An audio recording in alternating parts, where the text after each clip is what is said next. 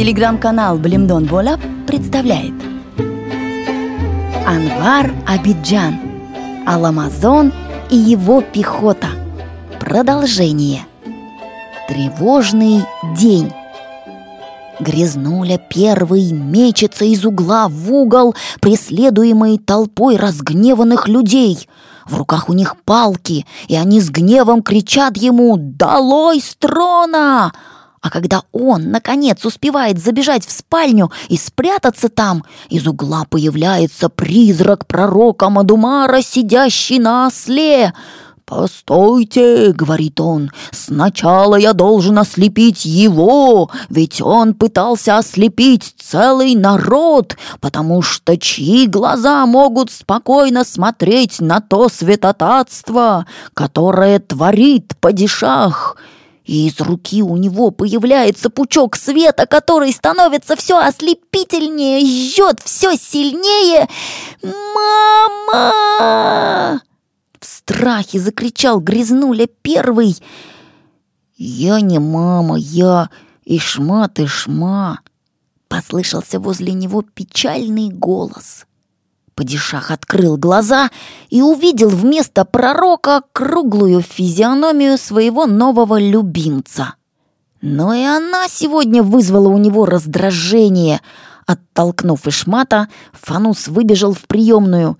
«Оставит меня в покое пророк Мадумар или нет?» Напустился он на Бурбулита, который ждал его пробуждения, сидя в приемной. «Племянник мой, это одни слухи», Стал успокаивать владыку Бурбулит. «Я приказал арестовывать каждого, кто их распространяет, а кроме того отдал соответствующее распоряжение Фискидину Фискалу, главному сыщику из Каптапару, а Кандыру Коротышке отправил специальное секретное письмо». Сардор лучников, карауливших границу, действительно получил большой свиток. Если призрак пророка Мадумара появится вблизи, приказываю немедленно окружить его и изрешетить стрелами. Вы должны знать, что под видом пророка Мадумара скрывается мошенник.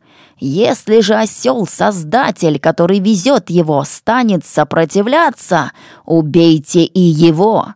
Если задание будет выполнено, мы наградим тебя по-царски». «Да...» — почесывая затылок, озабоченно размышлял кандыр-коротышка. «Наградить-то наградим, но кто же знает, настоящий ли это призрак или в самом деле злоумышленник? И как поднять руку на священное животное? Не отсохнет ли она у меня?» И он озабоченно посмотрел на свою руку — в крайнем случае прикажу это сделать кому-нибудь другому, и рука отсохнет у него», — решил он.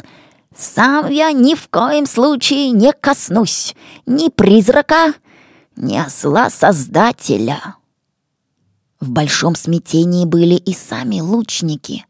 Каждый из них боялся возмездия, в той же мере, как боялся гнева или немилости начальник истекал срок, отпущенный им пророком для того, чтобы они покаялись в своей верности грязнули первому. Но кому отдать предпочтение, призраку пророка Мадумара или падишаху, в руках которого их жизни и имущество? Ослепнуть от гнева пророка не менее ужасно, чем быть казненному на месте за непослушание. Его светлость грязнуля первый не дает нам голодать. После долгих размышлений смущенно промямлил один из них Джума-стражник. «А если мы рады и довольны тем, что сыты, то чем мы отличаемся от баранов?» Пылко возразил ему товарищ, которого звали Хабаром. «Сытое животное молчит, даже лежа на влажном навозе, так мы и будем всю оставшуюся жизнь жить в таком же навозе. И все промолчали, но молчание лучше всяких слов говорило, о чем думают лучники. Что же говорить о простых людях, которые открыто высказывались о том, что дальше так жить невозможно? В Алтын-сарае тоже царил разброд и неуверенность. Носились слухи, что вскоре и дворец, и все, кто в нем, будут сметены с лица Вселенной. Некоторые придворные утешали себя тем, что если они не тронут тень пророка Мадумара, то, может быть, останутся в живых. Сыщики сбивались с ног, хватая одного за другим тех, кто высказывал подобные мысли. Но таких было очень много.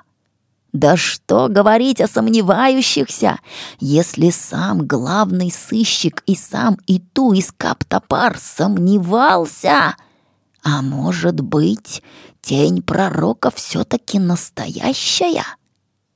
Главный казий Хашим Хезиддин Хум тайком приготовил себе одежду крестьянина, чтобы вовремя убежать из дворца если события примут неблагоприятный для нынешнего падишаха поворот. Начальник тайной службы Фискиддин Фискал, приготовившись к сражению, тем не менее на всякий случай объявил себя больным, а поэт Дутари, закрывшись в своей комнате, рифмовал новую газель о пользе чистоты. Она начиналась следующими строками. «Счастье пришло, в баню хоть раз ведите меня, нет поблизости сая, хоть в тазу купайте меня». Только главный визирь Бурбулит Идрис Ибрагим выглядел таким, как всегда, хладнокровным и рассудительным. По всем дорогам были расставлены посты, чтобы предупредить появление призрака. Стражники получили новую одежду и вознаграждение для поднятия боевого духа. Бурбулит Идрис Ибрагим понимал, что завтра, именно такой срок указал призрак, наступит решающий день, от которого зависит его власть и жизнь. Поэтому он отправился утешить своего слабовольного, ленивого племянника и сестру, которая совсем расхворалась и не могла подняться с постели, только стонала и охала. Впервые в жизни ловкая и хитрая Мастан Ханум ничем не могла помочь своему сыну. На этом прервемся, но продолжение следует.